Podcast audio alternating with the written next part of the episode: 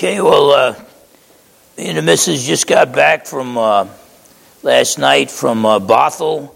Got to give 5 lectures in 2 days at Apologetics Conference, and that went really, really well. So thank you for your prayers on that. And just a reminder, this coming Sunday is Dr. Tom Hoyle, the guy who's the expert on creation science. And so he'll be speaking in the morning service and the evening service, 6 p.m. service as well. And so if you can come by, you want to invite a few friends, that would be really good. But that's Dr. Tom Hoyle. And hopefully he'll bring his wife Penny with him as well. Now we're going over basic Christian beliefs. And we're going to pick it up in Romans chapter 5. And so as you turn there, let's go to the Lord in a word of prayer. Father, in Jesus' precious name, we love you, Lord. We pray that you help us to love you more.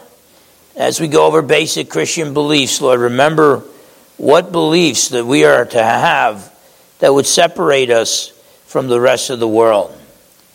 That we are your people, we are your church, your body of believers. And so I pray, Lord, that we get grounded in the essentials of the faith, although at times we may disagree on some of the other important but non-essential doctrines. And so may we acknowledge your Son as our Savior and the only Savior that mankind will ever know. So I pray, Lord, that today you would anoint me to proclaim your truth, that I would not lead anyone astray, and that you would cancel the man. Pray you open hearts and minds to receive truth from your word, and just empower us to be all that you called us to be and apply these truths to our lives. In Jesus' precious name we pray. Amen. So we looked at the basic Christian doctrines that there's only one God, but this God is three co-equal, co-eternal persons, the Father, Son, and Holy Spirit. Okay? Then we talked about the fact that everything else that exists, God created. So, creation by God. We talked about some of the problems with evolution. We talked about the fact that the Bible is the Word of God without error in the original manuscripts. Now, we don't have the original manuscripts, but we have very accurate copies, and we have so many copies that when you compare these copies, you begin to see that for all practical purposes, we know exactly what the original said. And the Bible is without error and in the Word of God in the originals. Now what we want to do is talk about the doctrines that man is fallen and sinful and that we cannot save ourselves. And then we'll move on from the bad news to the good news that salvation is by God's grace alone, and we receive that through faith alone in Jesus alone. There's no other way for us to be saved, and we don't deserve it. It's not just that you didn't deserve to be saved when you got saved, and now you deserve it. You still don't deserve it. There's only one human that walked this earth that deserved heaven. That was the Lord Jesus himself. For the rest of us, it's a gift of God's grace, and God's not going to force it on us, but if we trust in Jesus for salvation, we would be saved. So look at Romans chapter 5 and verse 12, and then we'll look at verses 15 to 19 from this chapter as well. But Romans 5 and verse 12, remember, God created mankind perfect, okay? We were morally perfect. We were created in God's image. Everything was going great. And then we fell into sin. So Romans 5, verse 12, therefore, just as through one man, that's Adam, just as through one man sin entered the world, and death through sin, and thus death spread to all men because all sinned. And so the Bible teaches is that God created Adam and Eve with perfect human natures. But when they fell into sin, that corrupted their nature, and then when they bore offspring, we inherited that corrupted nature. So we don't become sinners by sinning. We're conceived as sinners, so it's natural for us to sin. So we sin because we're sinners. We don't become sinners by sinning. Okay? And if you look a little further in Romans 5, verses 15 to 19, and Paul is comparing the first Adam, the physical Adam, with the spiritual Adam, the second Adam, the Lord Jesus Christ. He says in verse 15, but the free gift of salvation is not like the offense. For if by one man's offense many died, it was Adam's sin, much more the grace of God and the gift by the grace of the one man, Jesus Christ, abounded to many. And the gift is not like that which came through the one who sinned, for the judgment which came from one offense resulted in condemnation. But the free gift which came from many offenses resulted in justification. For if by the one man's offense death reigned through the one, much more those who receive abundance of grace and the gift of righteousness will reign in life through the one, Jesus Christ.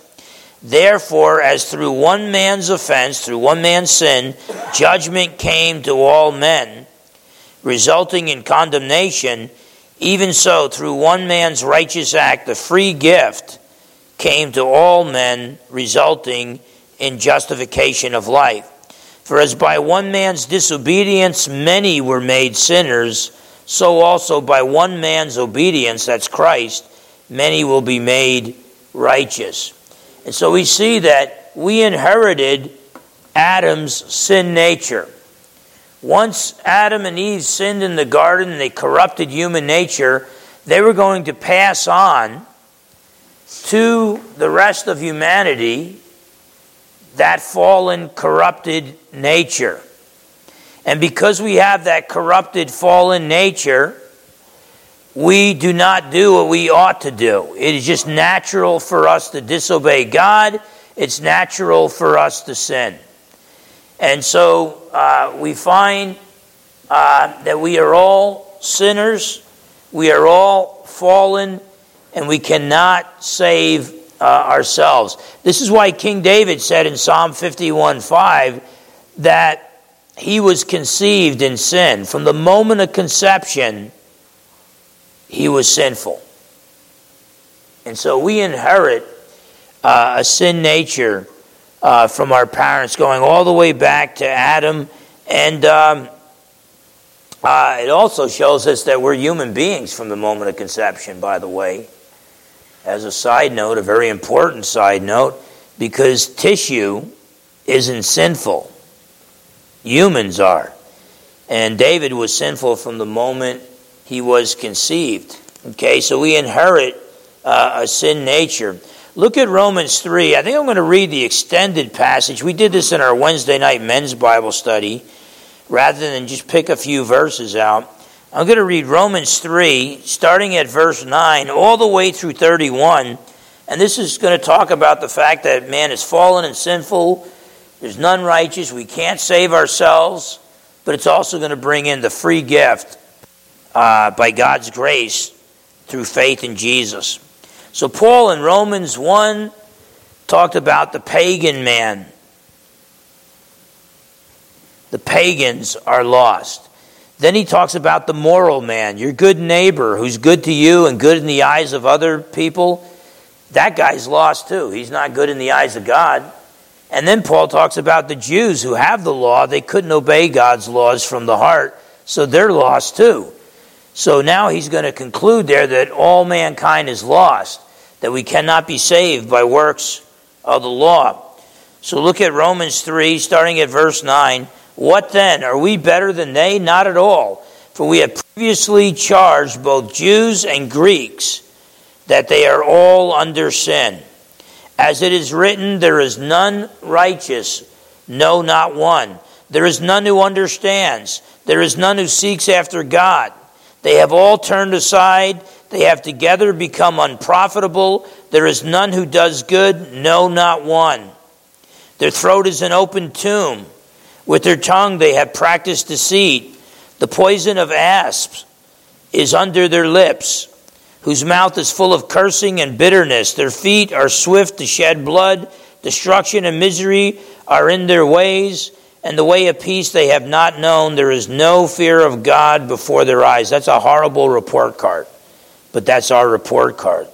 Verse 19, now we know that whatever the law says, it says to those who are under the law, that every mouth may be stopped, and that all the world may become guilty before God. Therefore, by the deeds of the law, or by the works of the law, no flesh will be justified. No flesh will be declared righteous in God's sight, for by the law is the knowledge of sin. The law was never intended to save us. The law was intended to show us God's holy standards, God's perfect standards. And then when we attempt to obey God's perfect standards in our own strength, we fall short, and the law shows us that we fall short. So the law was a substitute teacher to lead us to Christ, to show us that we can't save ourselves by our works, and to show us that we need to turn to God for salvation. It's confirmed the way of salvation by sending us the Lord Jesus Christ. So therefore, by the deeds of the law, no flesh will be justified in God's sight, for by the law is the knowledge of sin. But now, says Paul, the righteousness of God apart from the law is revealed. So there's a way to be righteous in the eyes of God apart from the law. And righteousness is your ticket to heaven. Our own righteousness, Isaiah says, is filthy rags before the Lord. So the only way to get to heaven, you got to have perfect righteousness, and none of us can do that. The law shows us all to be sinners. So now there's another way to attain righteousness. We've all failed being righteous in our works, but now the righteousness of God apart from the law is revealed, being witnessed by the law and the prophets.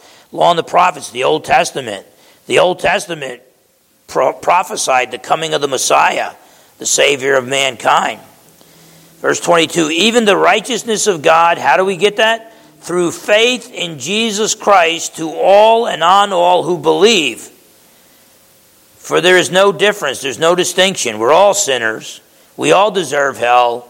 And so God provided salvation for all mankind, but he's not going to force that on us. We've got to come to God through faith in Jesus. For there's no difference, for all have sinned and fall short of the glory of God, being justified, being declared righteous freely by his grace. It's a free gift. You can't earn it. Through the redemption that is in Christ Jesus.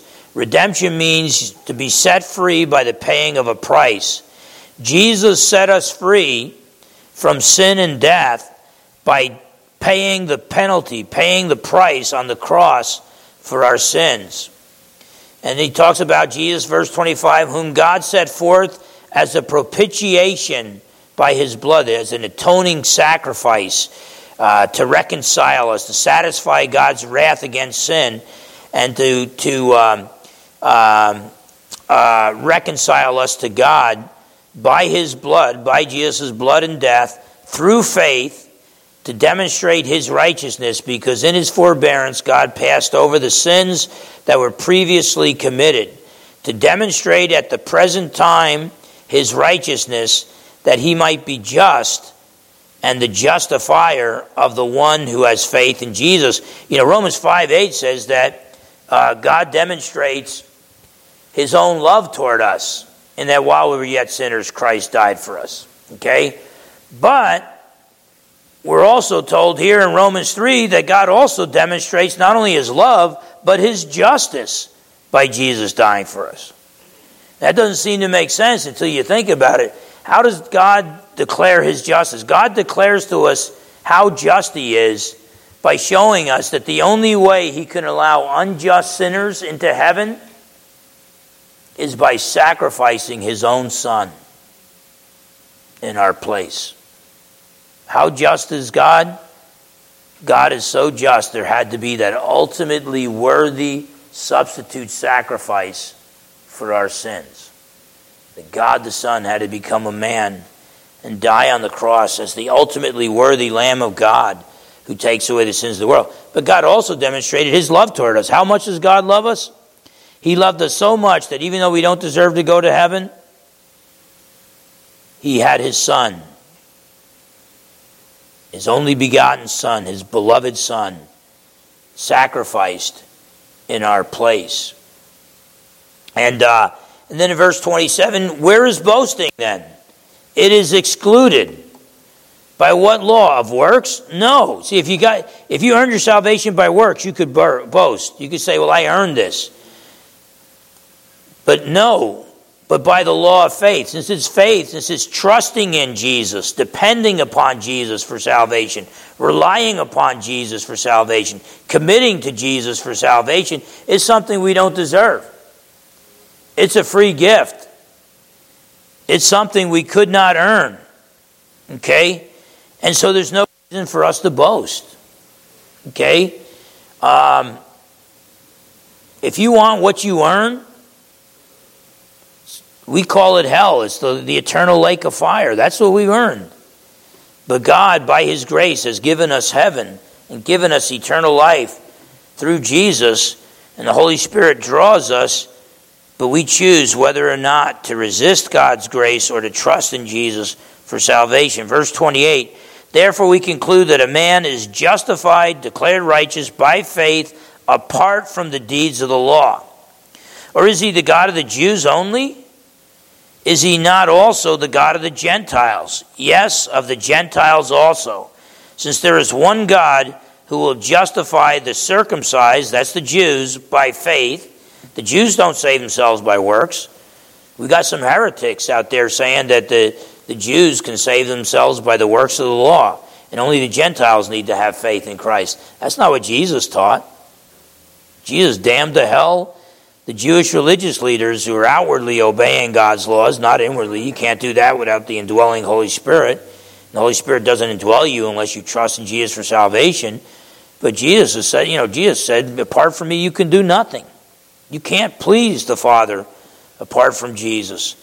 So since there is one God who will justify or save the circumcised, the Jews, by faith, and the uncircumcised, the Gentiles, through faith. And so we're saved by God's grace alone, through faith alone, and Jesus alone. So then people might think, oh, okay, well then it doesn't matter what I do. I could just go on sinning. But Paul says in verse 31, do we then make void the law through faith? Certainly not. On the contrary, we establish the law. We fulfill the law. So we're saved by God's grace alone, through faith alone, in Jesus alone, not of the works of the law. But once we're saved, we're indwelt by the Holy Spirit who gives us the new birth. He regenerates us. He makes us born again. And then the Holy Spirit begins to work on us and change our hearts so that we become new creations in Christ. 2 Corinthians 5:17. New creations in Christ, so that God works his works through us. So Christians don't do good works to get saved. We do good works because we are saved. Good works are not the cause of salvation. Good works are the result of salvation. Okay? So we're saved by grace, but saving grace produces good works. Okay? God loves us enough to save us in the midst of our sin, but then he loves us too much to leave us in the midst of our sin. So we've all had buddies that said that they're Christians, trusted in Jesus for salvation, and there's just like no fruit. And they just continue. They don't want to go to church because Christians are a bunch of hypocrites, and they just want to get drunk and party and be immoral. And yet they claim they're Christians. Look, faith without works is dead. James 2:26. If you truly do believe, you will produce good works. But through the power of the Holy Spirit and for God's glory, that's the result of salvation, not the cause of salvation. And so the Bible teaches that we are all sinners. We cannot save ourselves. We all fall short of God's glory. God created us to glorify him. To a certain degree, we all fall short of that. Okay? And in order to glorify God to the degree that God called us to, we have to be conformed to the image of God's Son. Romans 8:28 through 30 tells us that will happen to all believers. And I want us to look at another passage here, and then we're going to move right into salvation by grace alone, through faith alone, in Jesus alone. And but John chapter 3 would be kind of a transition from the bad news to the good news. John chapter 3, and we'll look at verses 1 to 21. The Gospel of John chapter 3, verses 1 through 21. There was a man of the Pharisees, those were the Jewish rabbis, who taught God's word in the synagogues. They weren't the Sadducees, they weren't the temple priests who offered sacrifices in the temple. They were the Jewish rabbis. There was a man of the Pharisees named Nicodemus, a ruler of the Jews. So he was on the Sanhedrin, made up of Pharisees and Sadducees, kind of like our Senate, made up of Republicans and Democrats, and they didn't like each other. Sadducees and the Pharisees didn't like each other. But there was a Jewish ruling council of 70 members. Nicodemus was one of them. This man came to Jesus by night. He knew that the Sanhedrin didn't like Jesus. So he set up a secret meeting at night and said to him, "Rabbi." So here this Jewish rabbi calls Jesus his rabbi. He says, "Rabbi, we know that you are a teacher come from God, for no one could do these signs that you do unless God is with them." So he's basically saying, look, I want to find out if you're the Messiah, and so I'm going to meet with you at night because I don't want to get in trouble with the rest of the Jewish ruling council. But look, teacher, I know you're from God because you give insight to the blind. You're causing the deaf to hear.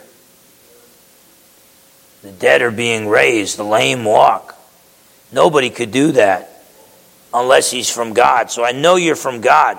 Now Jesus could have said, "Thanks for the compliment.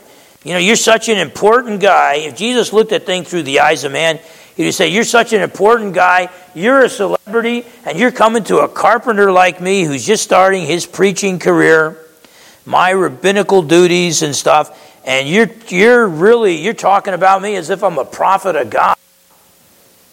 Wow, thank you very much." Okay? Let me tell you something. Jesus is the only guy you can't flatter.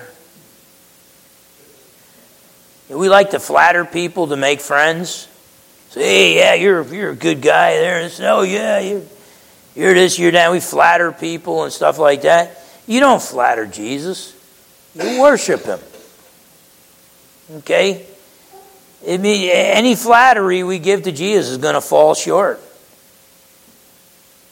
He's the infinitely worthy God. And so we worship him. So Jesus is like, "Man, look, Nicodemus, man, I don't have time for your flattery. You know? Don't be acting like, yeah, I'm kind of aligned with you." It's like, no, you either worship me or get out of the way, okay? And so he said, "You know, Jesus, nobody could do the signs you do unless God is with them." Jesus answered and said to him, "Most assuredly," that's like he's "truly, truly, I say to you" statements. "Most assuredly, I say to you, unless one is born again, he cannot see the kingdom of God." So Nicodemus is probably thinking, well, I'll flatter Jesus, then maybe he'll flatter me, and maybe he is going to be the Messiah, and I could be his right-hand man, and this will be great. This will really further my ministry. And Jesus is like, look, Nicodemus, just close your mouth for a minute. Let me tell you something. Okay? Unless you're born again, you're going to hell. Okay? And to me, you know, do you kind of sense the impatience there that Jesus is having with Nicodemus? Nicodemus is a good guy. Him and Joseph Arimathea, they destroyed their careers by providing for Jesus' burial. They were secret believers of Jesus, and they were Sanhedrin members. But do you sense the lack of patience? It's almost like Jesus is saying, "Dude, you're an expert in the Old Testament. You've been studying the Old Testament all your life, and you can't figure out I'm the promised Messiah? Look, I'm going to bypass all this small talk unless you're born again, you're not going to see the kingdom of God. Now compare that with John chapter 4, how gentle Jesus was to the Samaritan woman. A very sinful woman who thought, you know, if I just find the right man, then I'll be happy. And she got burned time and time again. And Jesus was very gentle with her and said, you know what? If you ask me for living water, I would give it to you. He's saying, you ask me to save you and I'll save you. Now, what's the difference between the sinful Samaritan woman and Nicodemus, the Jewish rabbi? Okay? The Samaritan woman, who was closer to the kingdom of God? This lady's been messing around her whole life. Nicodemus has been dedicating his life to the study of God's word. Who is closer to God at that point? The Samaritan woman. Because she knew she was hellbound. She knew if she was going to get to heaven, it had to be God's work and it had to be by grace. So he's just like, hey, you ask me, I'll give you living water. I'll save you right here and now. Whereas Nicodemus was probably tempted to think, you know, I'm obeying technicalities of God's laws. I must be, I'm going to earn salvation. But if Jesus is the Messiah, I'd like to side with him so he can conquer our enemies for us. And so Jesus is like, no, look, forget all the small talk. You should know this already. You can't even see the kingdom of God unless you're born again. Nicodemus said to him, how can a man be born when he is old? Can he enter a second time into his mother's womb and be born? So he's saying, look, he's saying, hey, Jesus, I'm, you know, humans are only born once physically. I can't do it a second time. Some think that he's not being literal there. Some think that Nicodemus is saying you can't teach an old dog new tricks. How can I change now? I've had my theological views all my life. How can I change now? I think he's actually taking it literally and saying, wait a minute, I can't be born a second time. You're only born once. Jesus answered, most assuredly I say to you, unless one is born of water and the Spirit, he cannot enter the kingdom of God. That which is born of the flesh is flesh. That's your first birth. And that which is born of the Spirit is spirit. That's the second birth. You need to be born again through the power of the Holy Spirit. Do not marvel that I said to you, you must be born again. The wind, by the way, the word for wind is pneuma, and the Greek is the same word as the word for spirit. An unseen power. You don't see the wind. We think we see the wind because we see the leaves of the trees blowing and the branches blowing. Okay? That's not the wind. Those are the effects of the wind. The wind is invisible. The wind blows where it wishes, and you hear the sound of it, but cannot tell where it comes from and where it goes. So is everyone who is born of the Spirit. So he's basically saying, look, I'm not talking about a physical birth. I'm talking about a spiritual birth, a spiritual rebirth. Nicodemus answered and said to him, how can these things be? Jesus answered and said to him, are you the teacher of Israel and do not know these things? Jesus is saying, you're one of the top teachers. And Jesus is implying, too, that it's like, you know, man, you got a lot of responsibility. And you don't even understand the answer to the question, what must they do to be saved? Verse 11, most assuredly I say to you, we speak what we know and testify what we have seen, and you do not receive our witness. If I told you earthly things and you do not believe, how will you believe if I tell you heavenly things? We got a lot of people out there professing to be Christians and they don't believe the earthly things God said, how the universe was created and things. If we're going to doubt God there, how can we expect to believe God when he teaches us spiritual or heavenly things? Jesus says, no one has ascended to heaven but he who came down from heaven, that is the Son of Man who is in heaven. In his divine nature, he's omnipresent, everywhere present.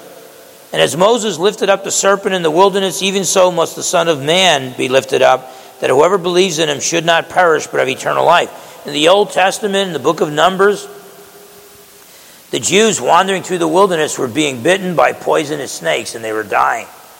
So God said, take a bronze staff and put a bronze serpent on the staff. And whenever the people get bitten by a snake, Moses will hold up the staff, and they'll look, out of obedience to me, they'll look at the staff, the serpent's staff, and then God will heal them. Okay? And Jesus said, that's what you got to do. I'm going to be lifted up on a cross, and you've got to look to me in faith for salvation, to be born again, to be saved. Okay? And it's like, well, how could a serpent, which is symbolic of evil and sin, represent Jesus? Because Jesus took our sin upon himself on the cross. By the way, that's still the number one symbol for the medical profession and healing to this day. And then Jesus said, "For God so loved the world that he gave his only begotten Son, that whoever believes in him should not perish, but have everlasting life. For God did not send his Son into the world to condemn the world, but that the world through him might be saved." God didn't have to send Jesus to condemn us. We condemn ourselves all the time. We're already condemned. If God wanted to condemn us, he would not have need to have sent Jesus. For God did not send his Son into the world to condemn the world, but that the world through him might be saved. He who believes in him is not condemned, but he who does not believe is condemned already, because he has not believed in the name of the only begotten Son of God. That's the division between mankind. Those who believe in Jesus, those who trust in him for salvation, they receive eternal life. Those who reject Jesus, they remain condemned. Verse 19, and this is the condemnation, that the light has come into the world, and men love the darkness rather than the light, because their deeds were evil. A lot of people don't want to come to the light. They don't want their evil deeds exposed. If you come to the light, you got to acknowledge your sinfulness before the Lord. For everyone practicing evil hates the light and does not come to the light, lest his deeds should be exposed. But he who does the truth, those who obey whatever truth God reveals to them, they eventually come to the light. So they're not seeking God, we're not seeking God, but it's God is seeking us and revealing the light to us. If we practice the truth he reveals to us, he draws us more and more. But he who does the truth comes to the light, that his deeds may be clearly seen, that they have been done in God. And so Jesus tells Nicodemus, you can't save yourself by works. You can't earn your salvation. You need to be born again, and this can only be done through the power of the Holy Spirit. And if you want to be born again, you need to trust in Jesus alone for salvation. It's not believe about Jesus. It's also believe in Jesus. Trust in him. I give that illustration of Officer Sanders. When I worked with the sub-base police, I always believed this about him, that he was a good police officer. He was a former Marine, but he wasn't just a real nice guy. He wasn't like a fighter type. He wasn't a weak guy, but he wasn't like a fighter type guy. But I always believed he was a really good Marine, so I believed that about him. Officer Sanders is a good Marine. Well, one day I arrested a drunk, and the guy was like, 6'4", 230. I thought he was an old man because he was like in his early 40s at the time, and I was still in my late 20s, maybe early 30s at the time.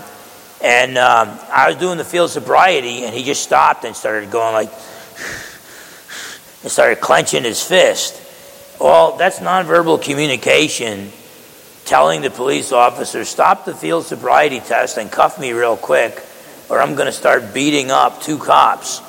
And so I realized that right away. I told him, I said, sir, I need you to put your hands on the vehicle. I tried to get him as off balance as I could, get his legs spread apart, and put the cuff on one wrist.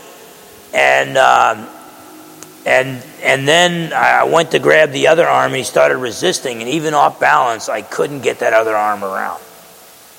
And I was like, oh, no, Houston, we have a problem here.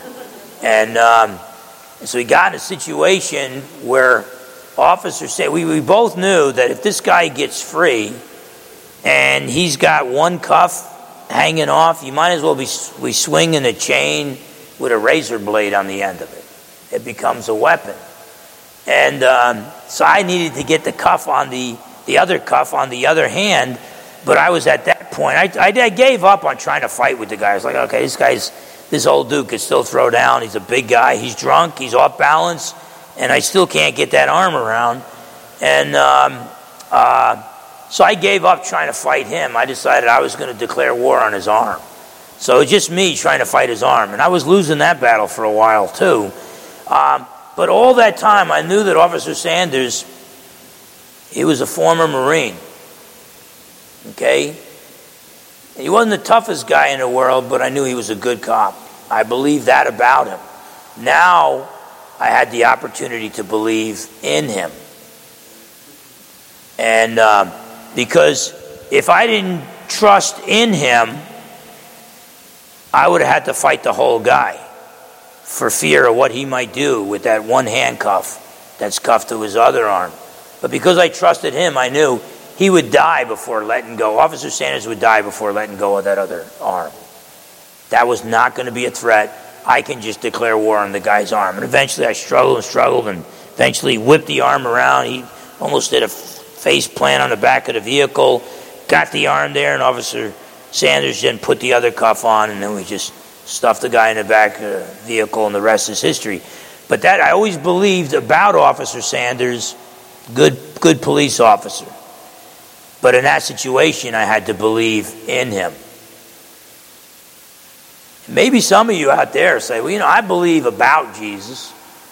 It makes sense that Jesus is God, the Son, become a man, and that he died on the cross for our sins. And it makes sense to me that he rose from the dead and that he's going to come back someday. You can believe all those things and still end up in hell.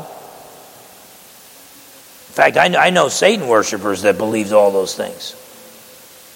But the one thing they didn't do was then say, okay, because of what I believe about Jesus, now I'm going to trust in Jesus for salvation.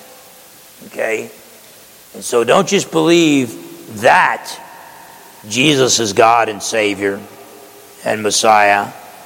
Believe in Jesus for salvation. Okay? Trust in him for salvation. So salvation is by God's grace alone. It's a free gift. We can't earn it. And it's given to those through faith alone, those who trust in Jesus alone for salvation. If you're trusting in Jesus plus Sigmund Freud for salvation, you're not saved. If you're trusting in Jesus plus your own good works for salvation, you're not saved. You got to trust in Jesus alone for salvation. This is why we call Jesus the Savior, because salvation is solely through him. So salvation is a free gift of God given to those who trust in Jesus alone for salvation. These are the Reformers. They had sola scriptura. The Bible alone is the final authority for our beliefs and our behavior. So there's sola scriptura. But then sola gratia, solely by grace. Sola fide, solely through faith. Sola Christi, solely through Christ. Faith in Christ. And then sola gloria, God gets all the glory. We have no reason to boast. Look at Ephesians chapter 2. We'll look at verses 8 through 10. Ephesians chapter 2.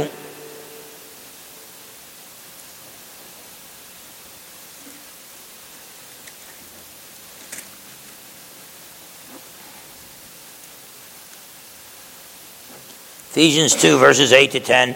For by grace, that's God's unmerited favor, that's God's charity, you can't earn it, it's a free gift. For by grace you have been saved through faith. And obviously Paul talks about it in the verses before this, he talks about it throughout his letters. It's faith not in yourself, it's faith in Jesus. Do you realize there's going to be people who will burn in hell forever, eternal conscious torment, who have way more faith than we have? There are a lot of Pharisees that have way more faith than I have. But they had their faith in their own righteousness. Mahatma Gandhi had an awful lot of faith in his own righteousness. And Mahatma Gandhi, he might have even looked good next to a lot of horrible, sinful people.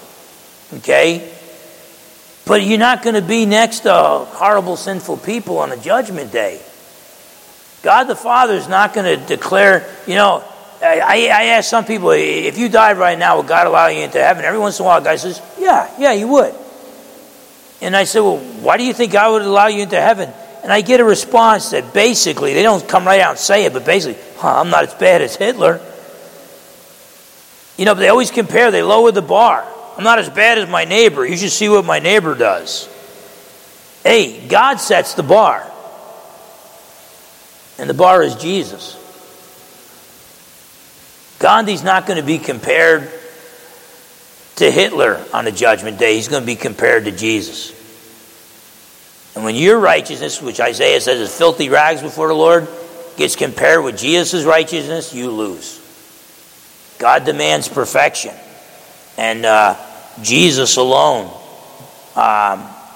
lived that perfect life. And for by grace you have been saved through faith in Jesus, and that not of yourselves is the gift of God. Salvation is a gift of God, not of works, lest anyone should boast.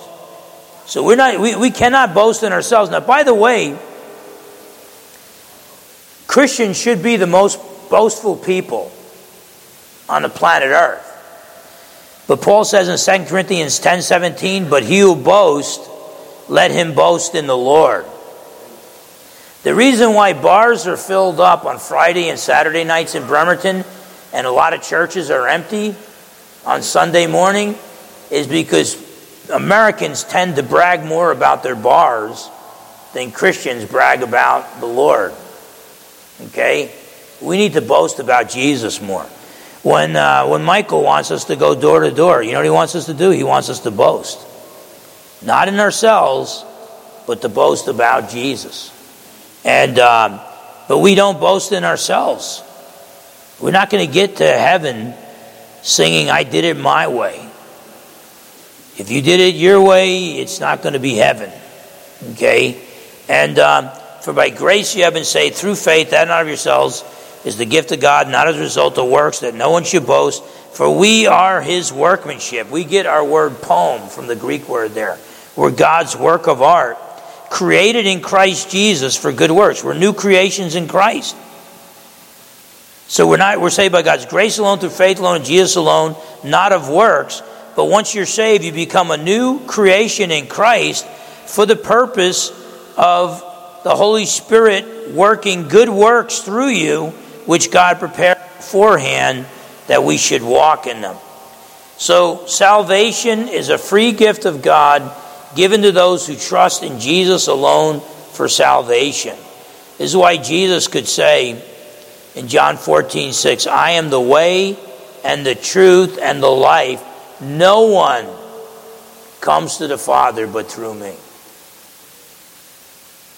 Jesus is saying, you don't come through me, you don't come at all. You don't get into heaven except through Jesus. Acts 4:12 says there's no other name under heaven whereby man can be saved except the name of the Lord Jesus. Now, I'm sure we've all had friends who say, well, you know, I'm a Christian. You know, I don't believe. I'm a good person, and I don't believe in Jesus, but I believe in God. So I'm okay. I don't need this gospel message. I don't need to go to church and stuff and worship the Lord and pray that Jesus saves me. I don't need to do that because I believe in God. So I want to look at a few verses here. 1 John chapter 2. 1 John chapter 2. And verse 23, 1 John chapter 2 and verse 23, John says this, whoever denies the Son, that's Jesus, whoever denies the Son does not have the Father either. He who acknowledges the Son has the Father also. It's a package deal. You don't get to say, you know what, I want one or two of the three persons of the Trinity. I don't want all three. You either get all three or you don't get any at all. Okay, Mahatma Gandhi, people would say, well, he probably was a true follower of God the Father. He just rejected the Son. It was Mahatma Gandhi. He said, I could not believe that Jesus was uniquely God. If he's God, I'm God. If I'm not God, he's not God. So Mahatma Gandhi's saying, I'm not going to worship the carpenter from Nazareth. Hey, you reject the Son, you reject the Father who sent him. Okay? It'd be like, if I owned a store and you worked for me, I was your boss, and I couldn't make it to work, so I sent my daughter, Melissa, to take my place the next day to represent me, and you disobeyed her. And then when I got back, I found out, and I tried to chew you out. You say, hey, no. I respect and obey you. You're my boss. I just don't respect your daughter. And look, if I sent her in my name, you disrespect her, you disrespected me. God the Father sent God the Son, the Lord Jesus, in his name.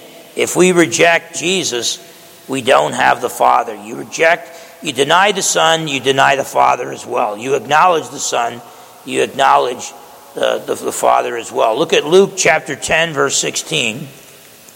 Luke chapter 10, verse 16. Jesus is speaking here. Luke 10 and verse 16, he who hears you, he's talking to the apostles, hears me, because they were representing Jesus. He who rejects you rejects me. And he who rejects me, says Jesus, rejects him who sent me. So anybody who rejects Jesus, they're not heaven bound. I don't care how nice they might look to fellow man. When I witness to non-believers, I'll tell them. If I think a guy's a good guy, I don't think everybody's a good guy. Some guys get on my nerves. But if I think a guy's a good guy, I'll tell him, I'll say, look, dude, in my book, you're a good guy. If I were God, I'd let you into heaven.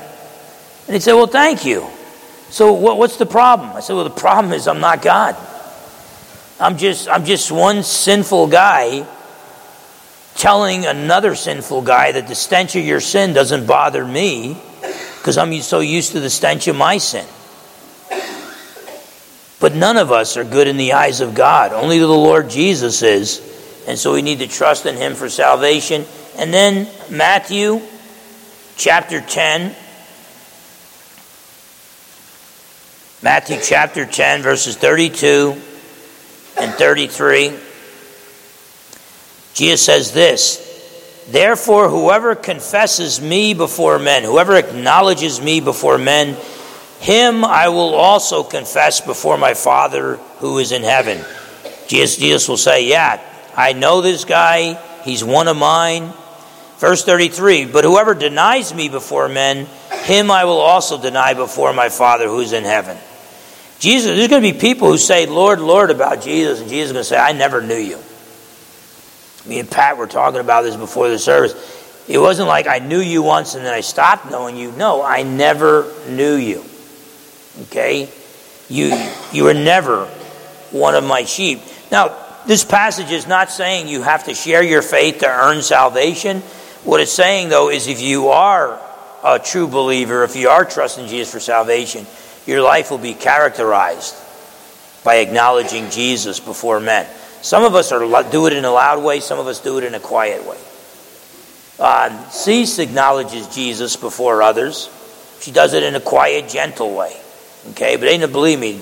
If you know Cease for 10 minutes, you know that she's one of Jesus' people. I acknowledge Jesus before men, and I tend to do it in a louder way. Okay, loud or quiet. Okay. If you're a true believer, you publicly acknowledge Jesus. If you publicly deny Jesus, okay, if it's characterized by that, you might have a bad night like Peter did, denied Jesus 3 times.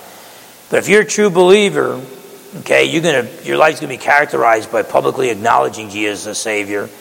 If you're lost, your life's going to be characterized by publicly denying the Lord Jesus. So, salvation is a free gift of God given to those who trust in Jesus alone for salvation.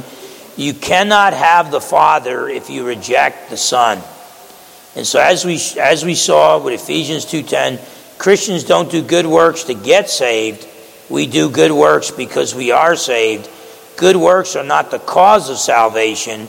Good works are the result of salvation.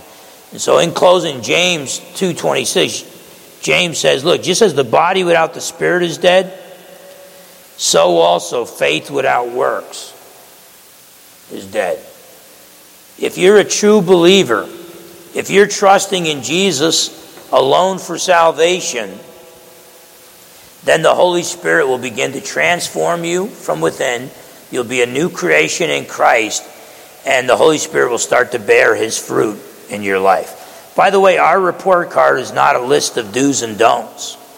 Nowhere does it say the deeds of the Spirit. It's called the fruit of the Spirit. Do you have love, joy, peace, patience, kindness, goodness, faithfulness, gentleness, self-control? Because Paul says, against such things there is no law. And so is the Holy Spirit bearing fruit in your life? Acknowledge that you're a sinner and that you cannot save yourself. Trust in Jesus alone for salvation. Jesus died on the cross for your sins. He took your punishment for you. And then he bodily rose from the dead to conquer death for you. And so acknowledge you're a sinner.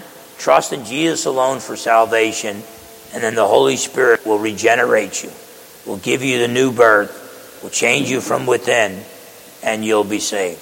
Now what I'm going to do is I'm going to close in prayer. It's often called the sinner's prayer. And what I want you to do is to repeat after me. If you already believed, if you came here and you already believe, I want you to just recommit your life to the Lord. I want you to just tell the Lord, Lord, you know I already believe, but this is not something I want to just forget about. And so I'm just recommitting my life. I'm reaffirming that I do believe in you.